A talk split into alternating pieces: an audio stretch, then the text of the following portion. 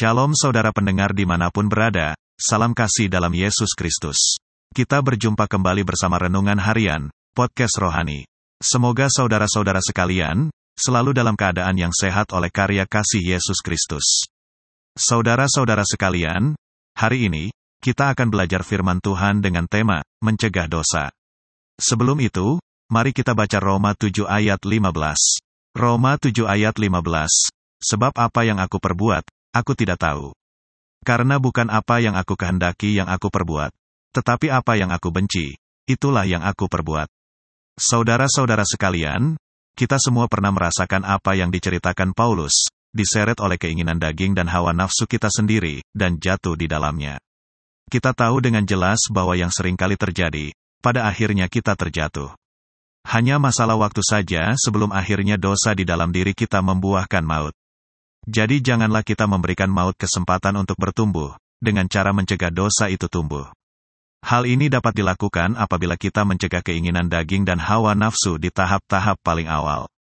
Paulus menceritakan perjuangannya untuk melarikan diri dari keinginan jahat dan menyerahkan tubuhnya kepada Kristus. Sebab apa yang aku perbuat, aku tidak tahu. Karena bukan apa yang aku kehendaki yang aku perbuat, tetapi apa yang aku benci, itulah yang aku perbuat. Roma tujuh ayat lima belas.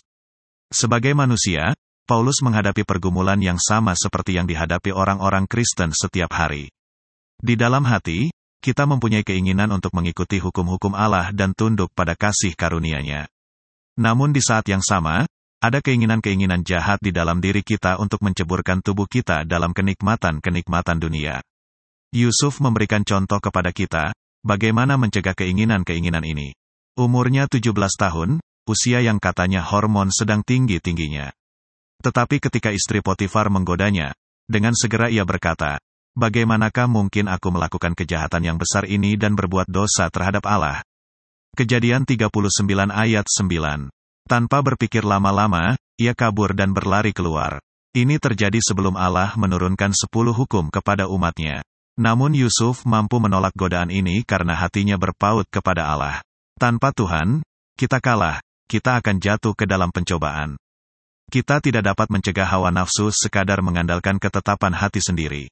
Tetapi kita harus memohon pertolongan kepada Yesus Kristus, untuk membimbing dan menguatkan kita dengan Roh Kudus-Nya dan membuang seluruh akar-akar jahat dalam hati kita. Tetapi kamu tidak hidup dalam daging, melainkan dalam roh, jika memang Roh Allah diam di dalam kamu. Roma delapan ayat sembilan. Maka ketika kita digoda, kita akan dapat membuktikan kesetiaan kita kepada Allah, dan bukan pada kedagingan kita. Hanya melalui kuasa Roh Kuduslah kita mampu mengosongkan, menyangkal dan mendisiplinkan diri kita, sehingga Allah dapat dimuliakan melalui tubuh kita. Demikian saudara-saudari sekalian, semoga renungan harian bersama Podcast Rohani hari ini membantu saudara-saudara sekalian dalam pertumbuhan iman kepada Yesus Kristus. Sampai jumpa di Podcast Rohani berikutnya. Salam kasih dalam Yesus Kristus.